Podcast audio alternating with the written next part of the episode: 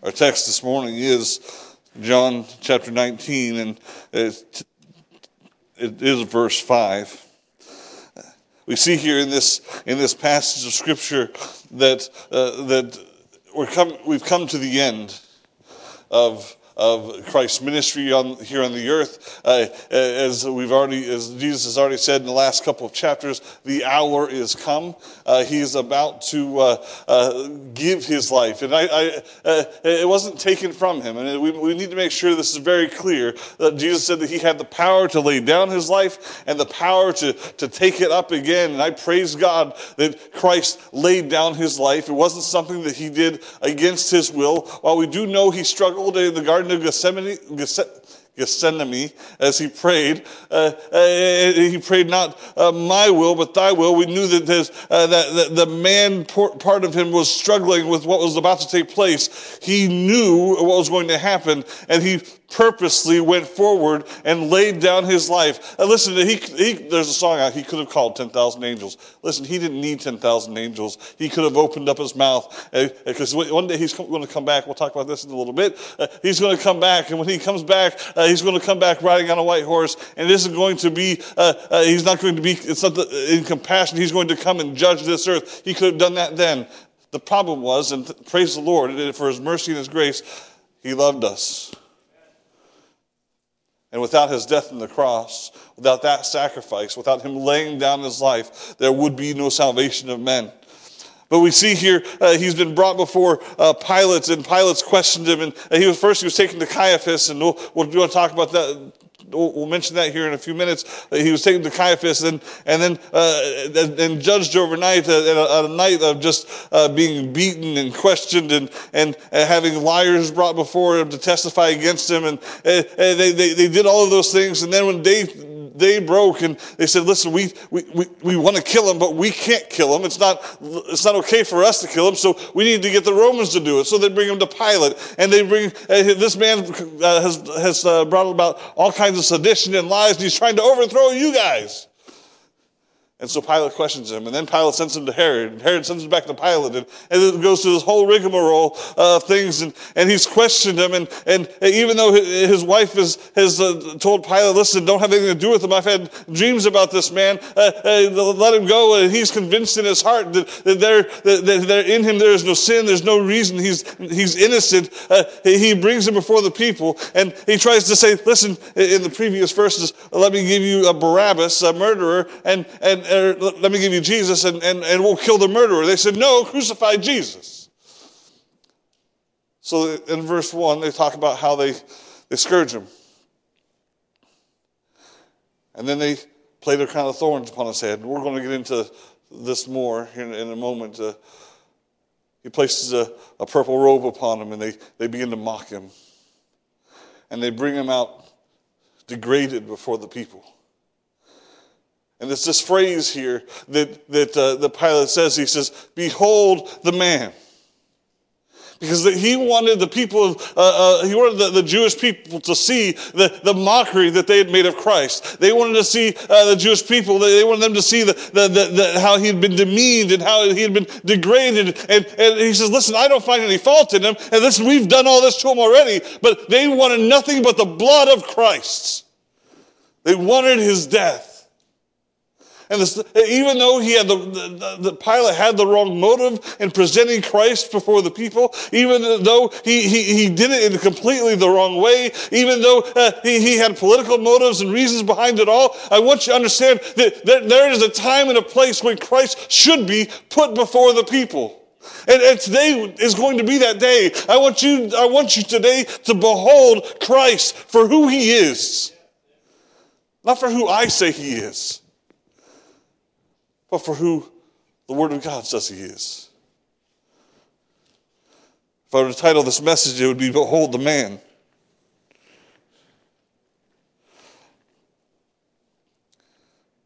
Verse 1 says, Then Pilate therefore took Jesus and scourged him. And the soldiers plaited a crown of thorns and put it on his head, and they put on him a purple robe. And said, Hail the King of the Jews! And they smote him with their hands. Pilate therefore went forth again and, and saith unto him, Behold, I bring you forth, to, bring him forth to you, that ye may know that I find no fault in him. Then came Jesus forth, wearing the crown of thorns and the purple robe, and Pilate saith unto them, Behold the man. When the chief priests, therefore, and officers saw him, they cried out, saying, Crucify him. Crucify him. Pilate saith unto them, Take ye him and crucify him, for I find no fault in him. Let's pray. Father God, I, I pray that you would be with me this morning. God, I pray that you would empty me of myself.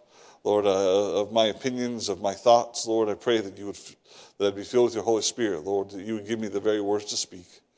Lord, help me to speak it in a way that is easily to be understood, uh, in a way that is not confused, uh, in, a, in a way that is, is not uh, hard, to, hard to understand. Lord, I pray that your Spirit would move amongst our hearts. Lord, may you give us ears to hear and eyes to see, not my words, but your words. Lord, may your Spirit speak to each one of us individually, Father. If there's one here today that does not see Jesus as the Savior, God, may you open up their eyes today that they might see Him, see their need for Him, and that, and that they might see Him as the Savior, that they might place their trust in Him. Lord, I pray that you'd help us all just to have a better understanding, a better look at Jesus today. I pray that you would guide us, that you'd work in us. Lord, you would do what needs to be done because it's not anything that we can do ourselves. We ask this in Jesus' precious name. Amen. First, I want you to see the authenticity of his person, who he is. And that's uh, Pilate said, "Behold the man." But but who is this man that, that we see? Well, uh, first I want you to understand his, his divine identity. We, and we know all throughout Scripture the Bible talks about how he is the Son of God. Uh, John chapter one verse one. In the beginning was the Word. The Word was God. The Word was with God. Uh, it, it, it, it, claims that that Word became flesh in verse fourteen. Uh, that Jesus Christ was was God in the flesh. In fact, the Bible tells us later on that, that the, uh, that the, the the fullness fullness of the Godhead dwelt in him bodily. He was fully God and fully man. And, and listen, when he was when he was standing, uh, sitting before Caiaphas, and Caiaphas was questioning him and, and, and trying to get him to, to trip and to stumble on his words to give them reason to have him executed, he said, My kingdom is not of this world. What was he trying to get Caiaphas to understand? That, listen, he wasn't here to uproot the, uh, the, the, the, Roman system. He wasn't here to, to destroy uh, the, the, uh, uh, the, the political system or the religious system. He was here to save the world because there needed to be a spiritual life. What did he tell Nicodemus? Ye must be born again. That which is born of the spirit is spirit. That which is born of the flesh is flesh. There is a difference. He did not come on this earth to rule from the throne uh, with a rod of iron. He came to rule spiritually in our hearts. He was a, it, was a, it was a divine identity. Uh, uh, he, he was and still is, may I say this, the, the, the, the Son of God. He wasn't just a teacher. He wasn't just a prophet. He wasn't uh, just a miracle worker. He was God in the flesh. We see his divine identity. We see his divine impeccability. Uh, uh, listen, what did Pilate say? Uh, he says, I find no fault in him. Uh, he didn't find any, any, any wrongdoing, any reason to have him murdered. Listen, uh, there's a whole lot of people who say, well, I've got no, I've never done anything where I should be executed for. Well, I hope not. but the truth is, the Bible says if we commit one sin, we're guilty of all sin. Uh, we may uh, uh, we stand before God as a lawbreaker, regardless of. Now he was standing before Pilate, but the truth is, the Bible says that Jesus knew no sin. He who knew no sin became sin for us. Uh, he was tempted uh, just like we were, yet without sin. Uh, Christ lived on this earth for, for 33 and a half years. He, he, he, had, he had younger brothers and sisters that he never tormented in sin. How many of you can say that you didn't torment your family? None of you. Some of you still do.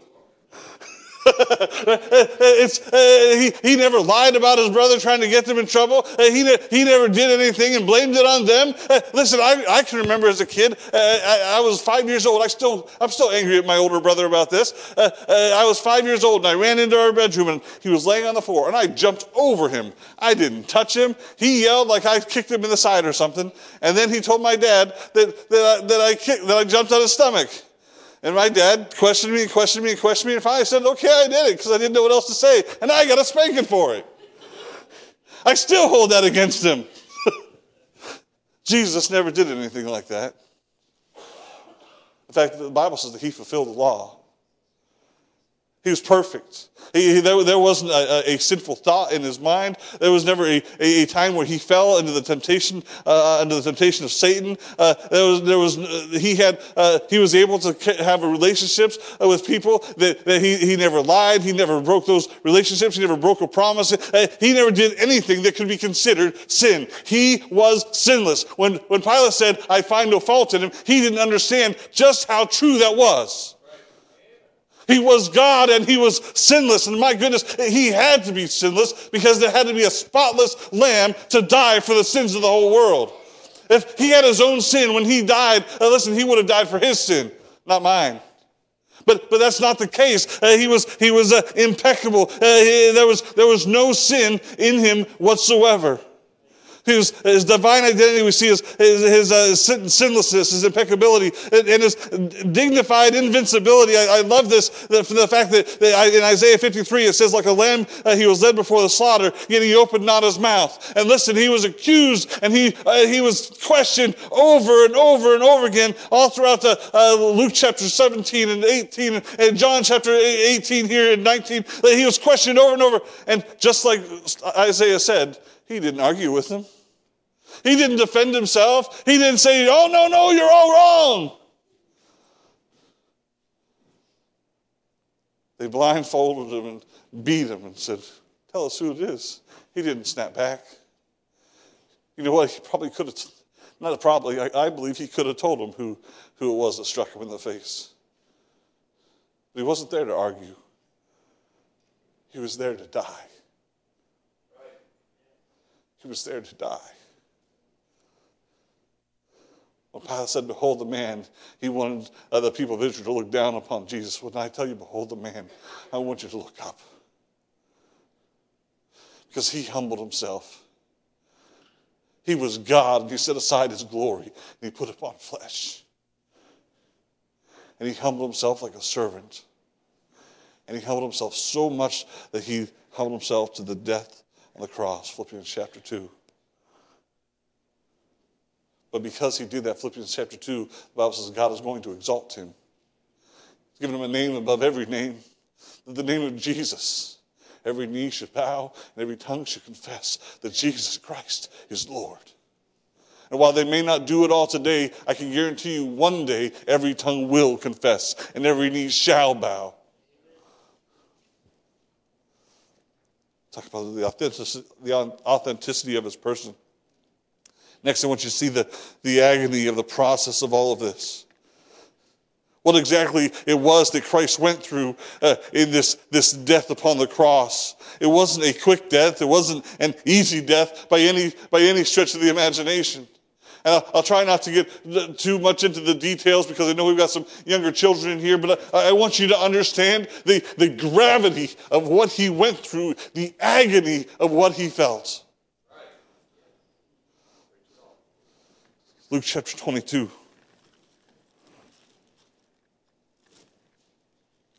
We find him in the Garden of Gethsemane. I can't read it to you out of the book of John because John skips this part. But Luke chapter 22, we,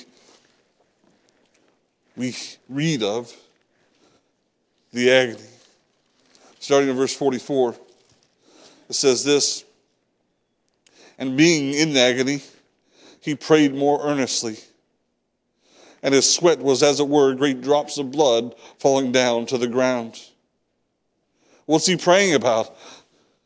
About what he's about to face. He didn't go into this blindly. Uh, he wasn't confused as about what was to happen to him on that cross. He knew what was going to take place every second. He knew every scripture that had been written uh, to prophesy what was to take place. He knew that his bones wouldn't be broken, but he knew that, that he would he would bear the stripes so that by them we could be healed. He knew that we that he knew that he would be scourged. He knew all the things were coming. And my goodness, I don't know about you, but I'd be terrified if that if I knew that was coming. And he begins to pray and ask God uh, that if there'd be any other way, uh, Jesus asking the Father if there'd be any other way. But in his deity. He knew there was no other way. And how we can wrap our mind about that, I, I, I, I don't know. But can I tell you, it's true. So facing all that, he prayed and asked the Father that this cup might be removed from him. But then he said, not my will, as he humbled himself to the Father, but thy will be done. And the, the more he prayed, the, the more agony, the, uh, his, uh, his stress level increased. And uh, as, as, he, as his battle was going on, as the struggle was going on, the Bible says that he sweated great drops of blood. Somehow those the blood vessels that were running through his, his blood pressure got so high because of this struggle. You know your blood pressure can be affected by stress, right? And, and the more, ever, anybody have white coat syndrome? I have white coat syndrome. I go to the doctor, they take my blood pressure. It can be fine every other day. But I go to the doctor and I see that white coat, they put that thing on my arm, and suddenly I've got hypertension. And uh, how often is it like this? Once, once every six months when it comes to you guys. I don't know. It's fine all the other time. Uh, why? Because the stress level. Listen, the, the, stress that he was under so much that the blood vessels exploded and, and he excreted blood where it should have been sweat. Great drops of blood fell to the ground because of this agony, this, this, this war, this battle that was going on inside of him. He, he was struggling with this, yet he still humbled himself to the death upon the cross. Well, John also doesn't tell us at the same time the disciples are supposed to be praying for him and for themselves. But guess what they're doing? They fell asleep.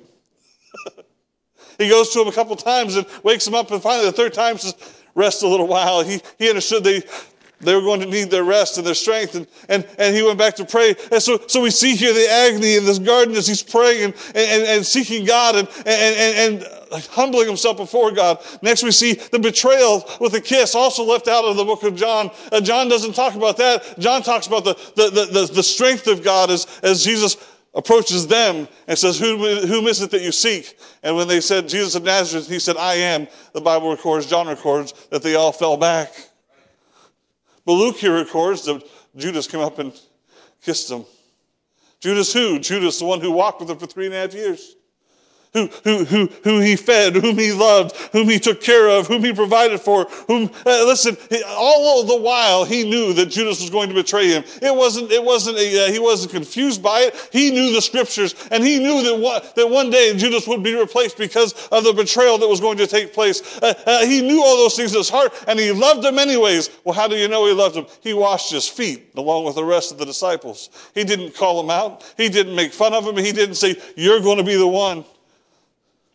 The, the, Judas was so good at hiding it that when Jesus said, Somebody here's going to betray me, they all said, Is it I?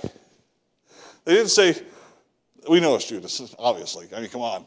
No, they, they, they, they, they were all concerned that it was themselves. But, but listen, uh, he was betrayed by, by somebody he loved. How would you feel if your wife was the one to turn you in, uh, if your husband was the one to, to, to turn you in or to, to, to, betray you in some way? Man, you would be crushed. You would be torn apart. He would, Judas was one that he loved, one that he walked with, one who uh, partook in all of the, the, the, the, uh, the, miracles, one that, that, that heard the teaching, and one whom Jesus served.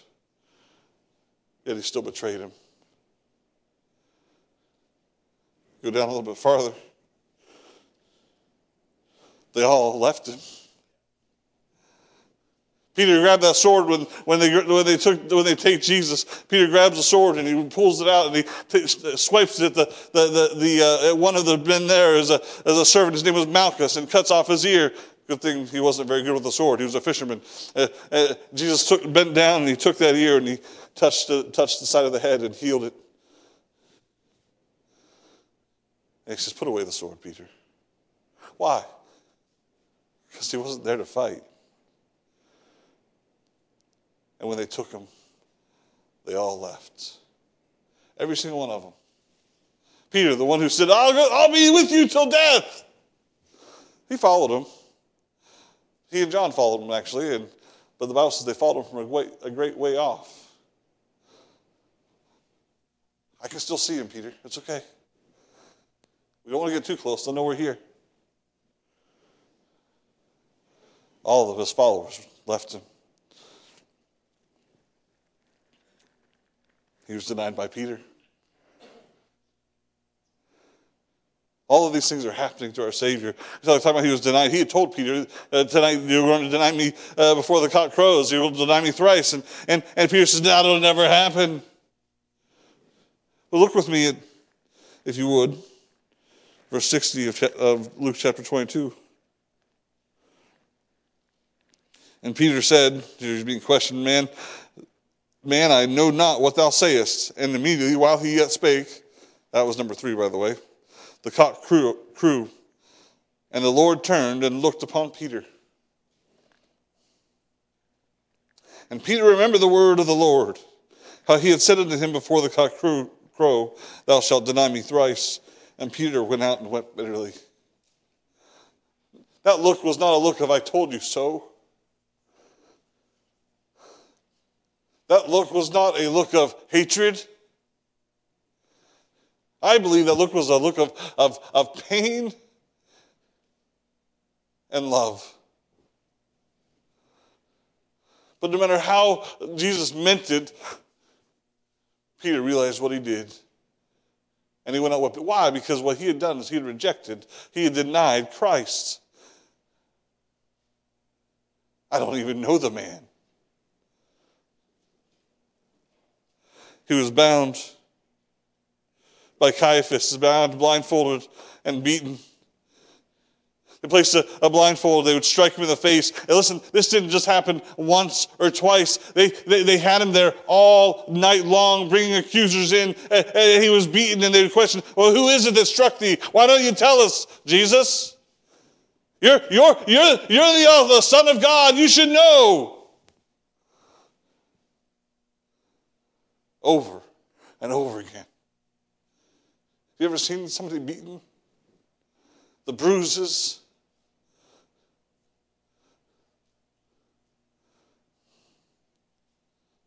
swollen eyes, swollen face.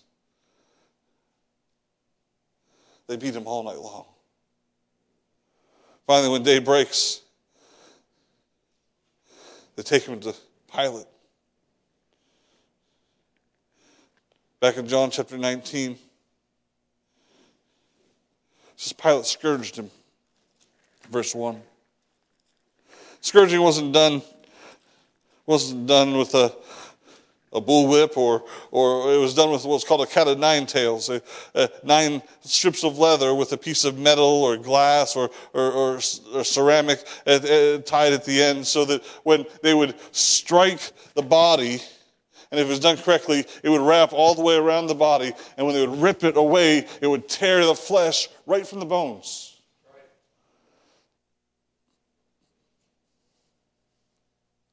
Isaiah said, by his stripes we are healed. He wasn't struck once or twice.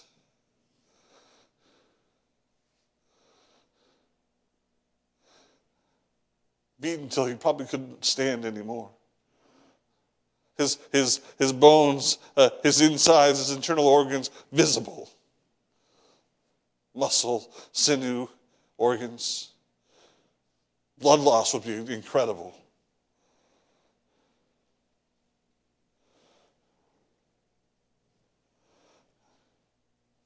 When the scourging was done, Bible says they planted a crown of thorns upon his head. I don't know about you, but I don't like thorns or getting stuck with them. But these are, we're talking, the thorns that they were using were these long thorns. They made a crown and they pressed it down. So it didn't just sit on top of his head, but pierced. Blood began to trickle down his face, run down his face, into his eyes, down his beard, what was left of his beard.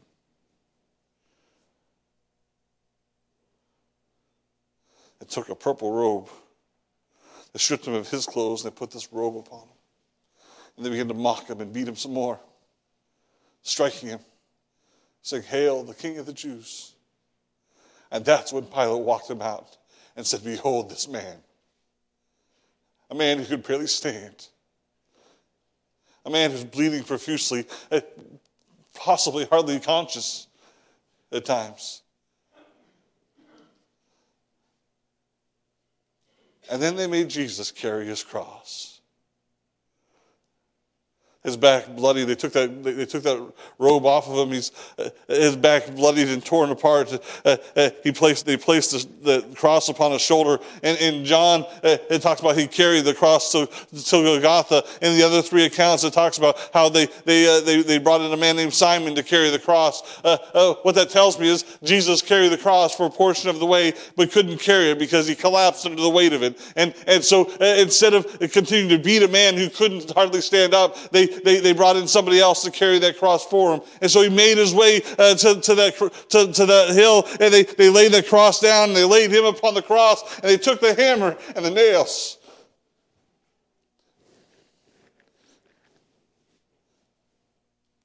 They didn't put it into his hands. You go right here. There's a reason for that. So they put the nails here. It's going to hang by the weight of it. Would have torn right through the flesh. Because the only way to breathe when you're hanging upon a cross like that is to pull yourself up. Every breath has to be done this way, because if you're hanging like this, you can't get a deep breath and you'll suffocate to death. That's why they break the legs. But here, one, there's, there's terrible nerves, arteries. There's enough bone structure there to hold it. So they nailed each hand to the cross, and I don't believe they had to pin him down. I believe he laid his hands down. And they nailed his feet together to the cross. And they raised it up and they dropped it down joltingly into the hole. And he hung there for hours. Every breath.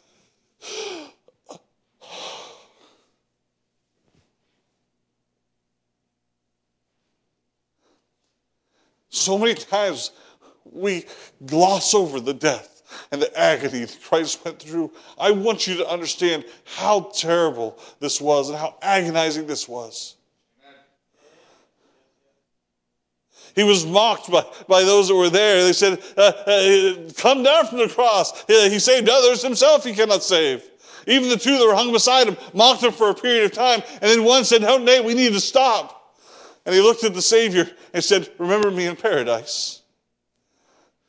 Or he says, Remember me. He says, Today thou shalt be with me in paradise. Even in the midst of his agony, he still had compassion for, for those who were with him. He had compassion for him. He had compassion for those that nailed him to the cross. He said, Hold not them the, the sin to their charge.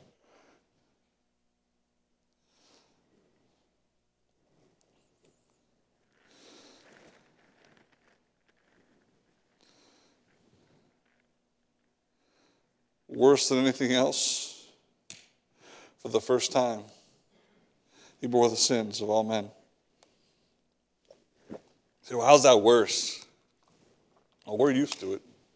We're, we're, we we were used to being separated from God. That's how we were born in this earth. We were, we were born into sin. For as death passed upon all men, for all have sinned. We're, uh, we, we were born with a, with a dead spirit because, because of uh, Adam's sin and, and our sin nature. But Jesus, who would always, anytime he called out to the Father, the Father answered. But do you remember what he said? Eli, Eli, sabachthani, meaning, my God, my God, why hast thou forsaken me? Why? Did God forsake him? For the first time, God could no longer look upon him.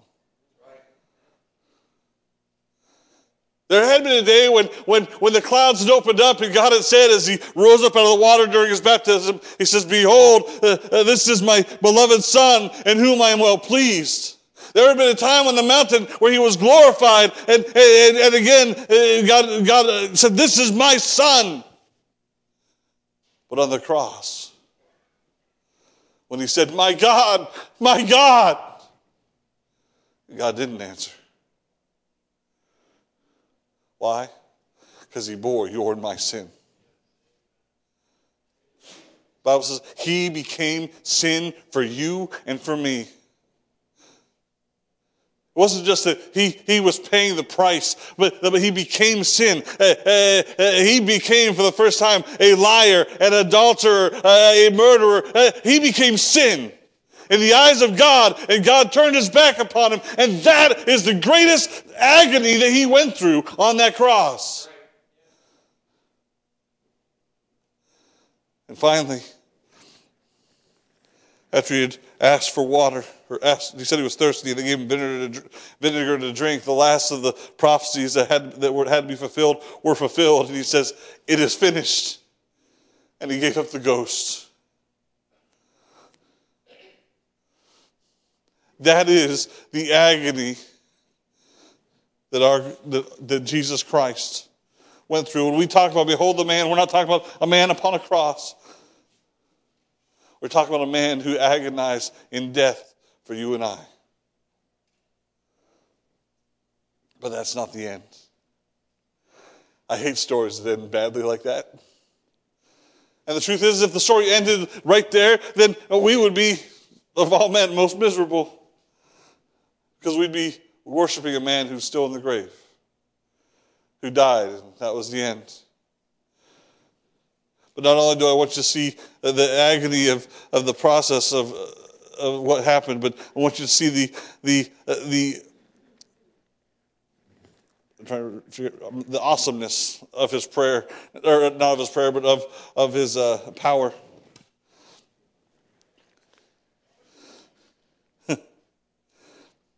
The next thing that happens in, in this is uh, uh, they, they come to, they, they, they, they beg for the body of uh, Nicodemus and, uh, and uh, Joseph of Arimathea beg for the body of Jesus Christ. He's dead. They, they're going to break his legs, but scripture said that his bones wouldn't be broken. And, and isn't it funny how, how they, they said, well, the Romans said, well, well, we'll stab him in the side with a spear to see if, uh, to see if he's dead. They decided not to break his legs. Well, they broke the legs of the others. All think they were doing, on, uh, doing it on their own, but it was all according to the, the will and the plan of God because it had been prophesied many years before. They took that broken body, beaten so much so that it was disfigured and couldn't be recognizable. They took it from the cross. And Nicodemus and Joseph of Arimathea prepared it for burial. I can't imagine. I was talking with my parents uh, last night. I can't imagine what was going through their mind and the minds of the disciples during this time. Fear, grief, love. Joseph, Joseph and, and Nicodemus uh, uh, bathed the body. They washed the wounds. They, they, they cleansed the blood. The, the, the, the wonderful blood of Christ. They cleansed it from his body. They wrapped his body in, in, in, in grave clothes and they, they, they placed him in a borrowed tomb. It was Joseph's. Uh, uh, he was a carpenter's son. He, he didn't have a, a tomb of his own. It was a borrowed tomb, and thankfully it was borrowed because he could give it back. He didn't use it, didn't need it for very long. But, but they, they wrapped it, they placed that napkin over his face, and they, they, they, the soldiers came and they, they, they rolled the, the, the, stone in front of the door and they sealed it so that nobody could get into it uh, because they were afraid that somebody would steal the body because he had said, it's funny how the, the Romans and the Pharisees remembered that he had said in three days he'll rise up, and the disciples forgot about that. But, but so, so for three days that, that body lay in there, and, and I, I praise God for, for David in, in, uh, in, uh, in uh, back in the book of Psalms. He says that, there, that he would see no corruption. Listen, his body did not corrupt. Uh, there was no, there was no, uh, uh, have you been, ever been around a body that's been there for very long? I have. It isn't pleasant. That did not happen to our Lord.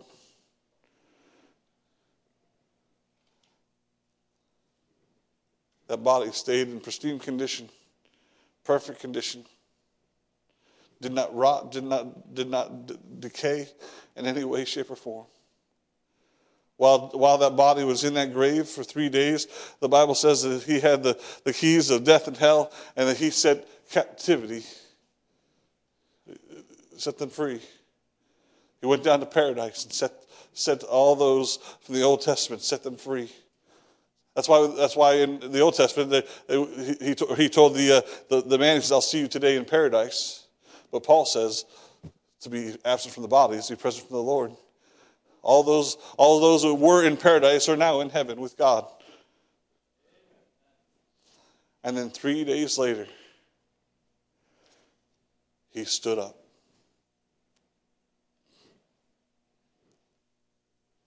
Think about what I just said.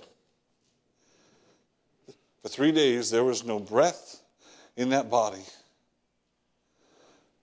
But in three days later, he stood up.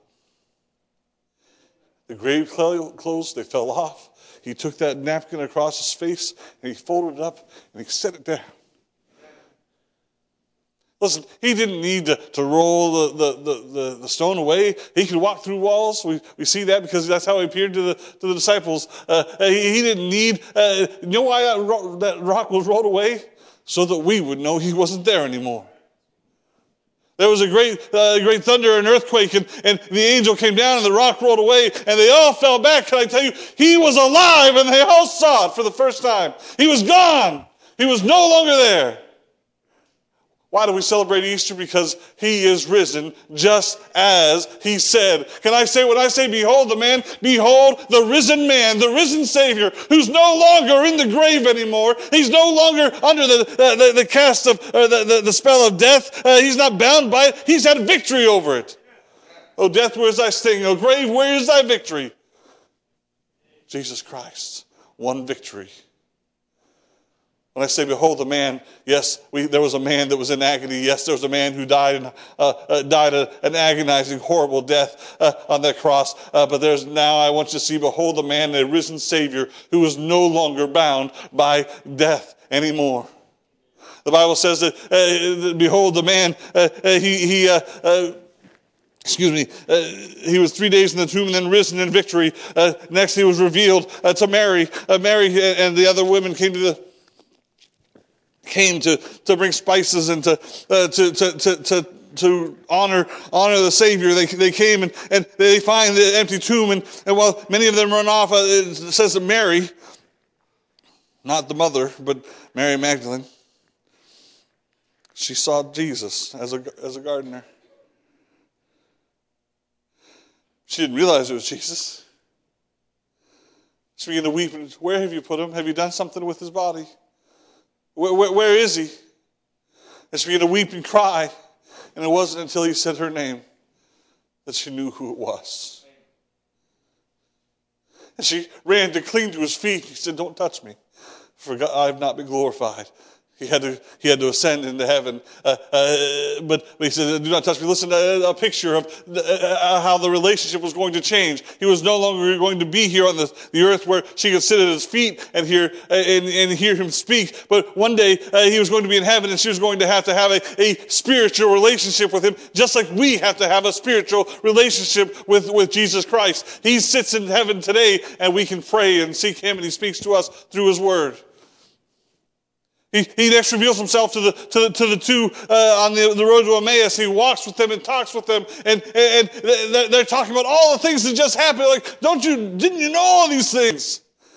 And he sits down to them with dinner, and he blesses the food, and suddenly their eyes are open, and they realize who it is. It says, Our hearts burned within us.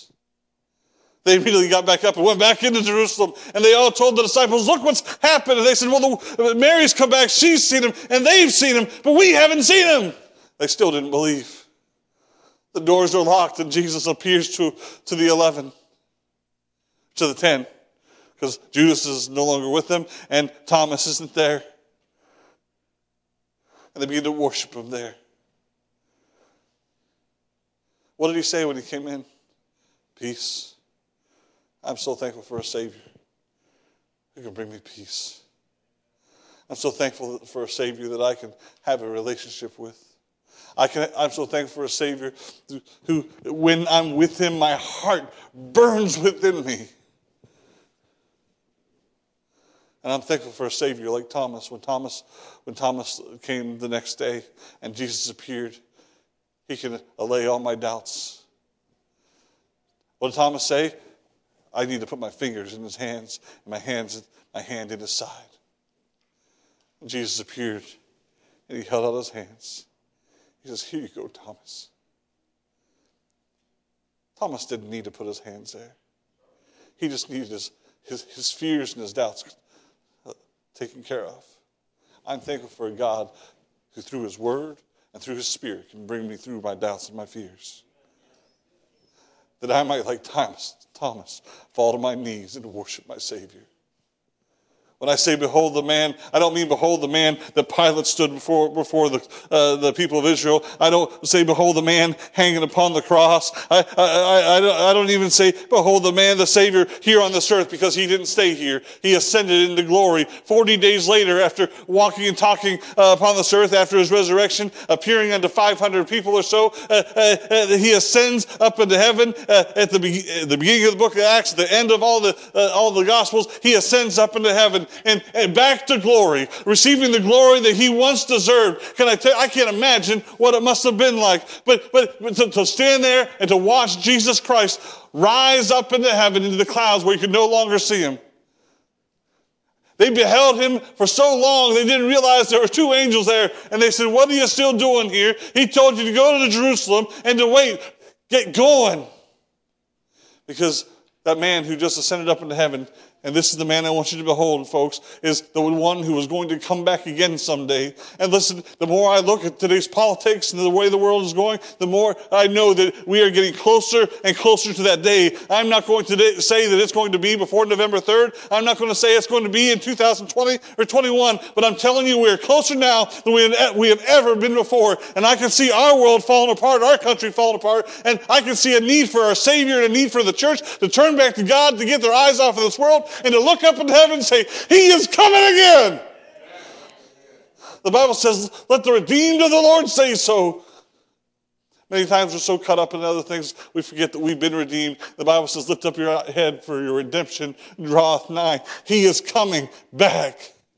So what does that have to do with you and me? Behold the man, if you're here today without Christ. He died for you so that you could have life and so you could have life abundantly. He died not so that you could earn it. There's nothing that you can do to, to get it. Your salvation is free according to the word of God. Uh, for by grace you saved through faith and that not of yourselves. It's the gift of God, not of works, lest any man should boast. You cannot do anything to add to your salvation. It's by Jesus Christ's death and his alone. If you have faith in that, you are saved.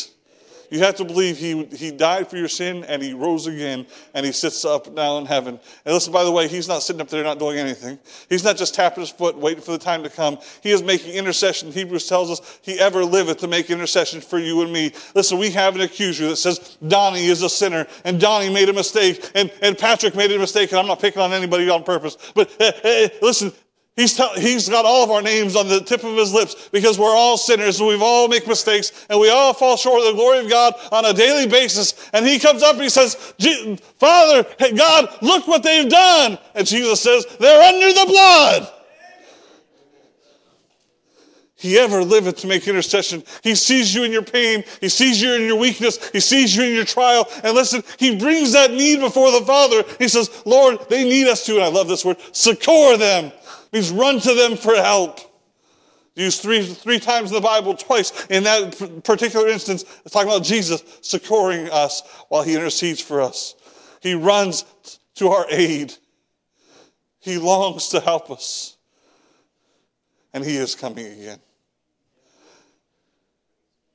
If you're here today as a Christian, don't look at him as the man on the cross anymore. Remember it. We're going to have, we're going to celebrate communion today. And the Bible says uh, there in Corinthians that we do this, uh, we're to do it until he, until he returns. Uh, it says, because we show his death till he comes. It's a remembrance of the, the agony and the, the, the brutality that he went through willingly, lovingly for us so that we don't forget. But as Christians, we're to remember those things we're also to live, live looking forward. Looking forward that one day Jesus Christ is going to come back. And he has given us all something to do. God has called you uh, to him not because he wants a large group, because, but because he loves you and he is, he is, he has a purpose for you. If you're here today and you don't believe God has a purpose for your life, you're wrong. Before you were born, God had a purpose for your life. Bible says uh, about uh, the prophet uh, that, that while he was in his mother's womb, before he was formed in the womb, I knew you and I called you. So I don't know what God's purpose is for me. Well, one is to be a, if you're a Christian, you're to be a, a member of your church, uh, uh, a, a, member of your local body of believers, uh, living, breathing. This is this isn't a group. This isn't a club. Uh, this isn't uh, uh, this isn't just a place you go on Sundays so you feel good about yourself. This is a place where we can come and we can encourage and strengthen one another. We can help one another and, and bless one another, and we can grow together, and we can reach out aside of the walls of this building and, and, and be a blessing to the those that are lost without Christ. Because that was the mission that was given to the church. Go ye into all the world, preach the gospel, and, uh, and, and we're to make disciples, teach them, baptizing them, and, and to teach them to make more disciples. We, we have missionaries that we support, and they're, they're, they're in the, the utmost parts of the world. I don't expect you to go to India or to Sudan or any of those places, unless God calls you there. What about your neighbor and the person across the street? What about the nursing home down the road? Uh, listen, those are the places God has called us to go, unless God sends you someplace else. But God has given us that mission. When's the last time you acted upon it? When's the last time you came along a brother or sister in Christ and prayed with them? It's, uh, we, we I, I, I, love our Wednesday night service because we're able to bring the requests that are brought, uh, brought to us to pray. And we, uh, that's one of the things we're to do. We see that in the book of Acts when Peter was arrested and thrown in jail and James was, after James was martyred, they, the church, they came together and they prayed. When they were told they couldn't preach the gospel in the name of Jesus Christ anymore, what did they do? They, they got together and they prayed. That is part of the work of the body of Christ. Yes, we are to pray. We are to pray without ceasing. We are to pray in our closet. Uh, but yes, we are also to pray together. And if we don't pray together, we're missing out on part of it. Say, well, we pray on Sunday. Yes, we do pray on Sunday, but we don't pray enough on Sunday. Most of the times we pray on Sunday, it's a prayer about the, the message or a prayer about, uh, a prayer about the service. Listen, God calls us to pray about our needs. Amen? If there's one sick among us, we're to pray. If I don't know that you're sick, then I can't pray. If you don't tell me your need, I can't pray and ask God to help. So we, we send our messages to you. That's great. Come pray with us. Because the man that was sick, the Bible says that they're anointed with oil. Can't be done through the mail. I can't, I, I can't send you an email and anoint you, anoint you with oil praying that God will heal you. Well, I could, but it's not the same. So that's, that's spooky stuff, anointing people with oil. No, that's Bible stuff. I'm not saying there's anything special about the oil, it's a picture of the Holy Spirit. Can I tell you it's God and the Holy Spirit that heals? Many times I, I think that we, we are negligent in, in doing what God has called us to do as Christians.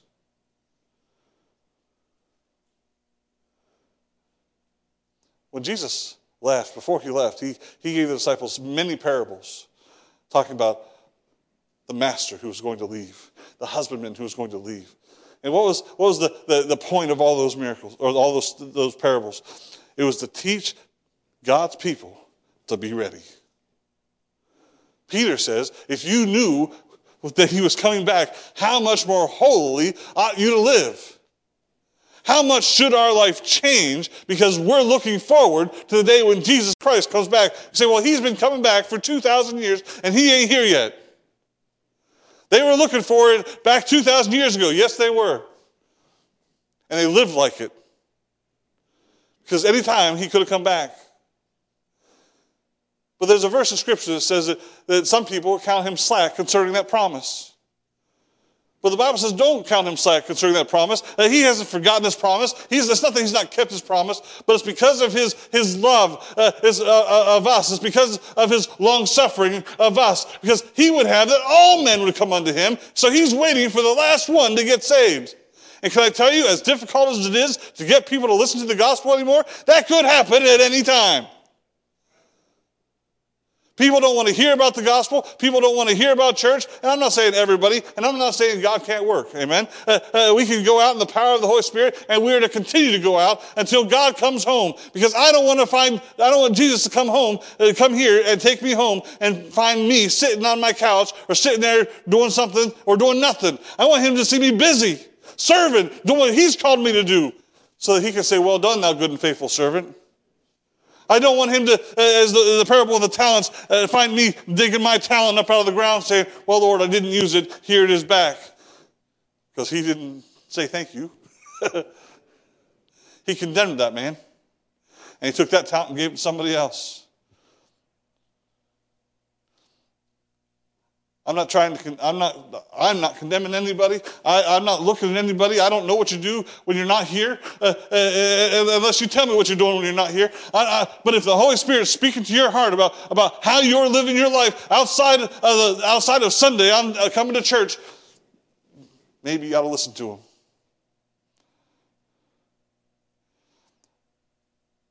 Honestly, our service of God and church ought to be our excuse as to why we can't do other things. Not the other way around. Well, I've got to do this, and so I can't be there. Listen, I there. There are times I used to have to work on Sundays. I'm not. I'm not. Uh, if, if you have to work, uh, uh, you don't have a choice. You can't necessarily tell your boss, "No, I'm not working." No, but can I tell you, start praying. God just might give you another shift or another job where you can come to church. He did it for me. I used to work every other Sunday. I, I, as a firefighter, paramedic, and listen, you don't get those. Uh, they don't. They don't swap shifts around. You, uh, as a new guy or a guy that quit and comes back, they don't give you the best of the shifts. You get whatever's there. But can I tell you, when I prayed about it, when God began to call me and draw me back into Him, and I had, to, I was working every other every other weekend. I prayed about it. God, I got rehired back at a place I had quit and left. And when I came back, they gave me a position that worked no weekends. I had the only shift in the entire company that didn't work weekends. It was a guy who had retired, who was old, and they gave and he, he had, worked in administration for years and wanted to be back on the ambulance. And he said, "This is what the days I'll work. That put me in that shift." And they worked everybody else's schedule around that guy. When he retired and I came back, they gave it to me. I was the guy who had quit and left, and they gave it to me. Why? Because God worked it out. Because I had a desire to have that burning in my heart and to be amongst his people.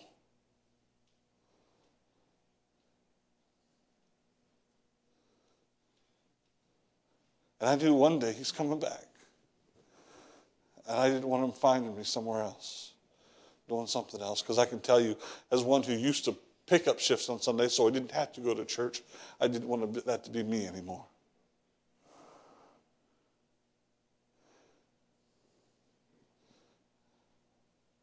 Pilate said, Behold the man, because he wanted the people of Israel to see the man that they were about to crucify. When I say, Behold the man, if you're, if you're lost, I want you to see your Savior. If you're saved, I want you to see a powerful God who rose from the grave, is risen into heaven, and is coming again. Behold the man. Father God, I thank you for this day, Lord. I thank you for your love, your mercy, and your grace. God, I am so thankful for what you've done for us. Lord, uh, just um, imagining the, the agony you went, for, you went through uh, to die on that cross, Lord, you did it because you loved us. The word says it's because of the joy that was set before you that you endured the cross, the shame, the suffering. Father, we were that joy. God, I praise you and I lift you up for it. I, I'm so thankful. God, I pray that I'll live my life, Lord, place my life on that altar, Lord, of sacrifice. God, that I might serve you with, my, with everything that is in me and all that is a part of me, Lord, that I would never take anything back, that I would never set anything aside for myself. Lord, you deserve it all. And God, I, I give it to you all. God, I pray that through this, uh, through this, uh, this time of invitation, Lord, that you would have your way with the hearts of our people. Lord, and, and my heart as, as well. God, uh, may, may, you speak to us. If there's one here today that's not saved, God, I pray that they would see their need of salvation. Lord, for the rest of us, God, work in us. You know our hearts. You know our struggles. You know our, our problems and our, and our weaknesses. God, I pray that your way would, that your will would be done in our lives, that we would say like Jesus, not my will, but thy will be done. God, I pray that you would work, Lord, that we would be tender to it. And Father, may you be glorified. We ask this in Jesus' name. Amen.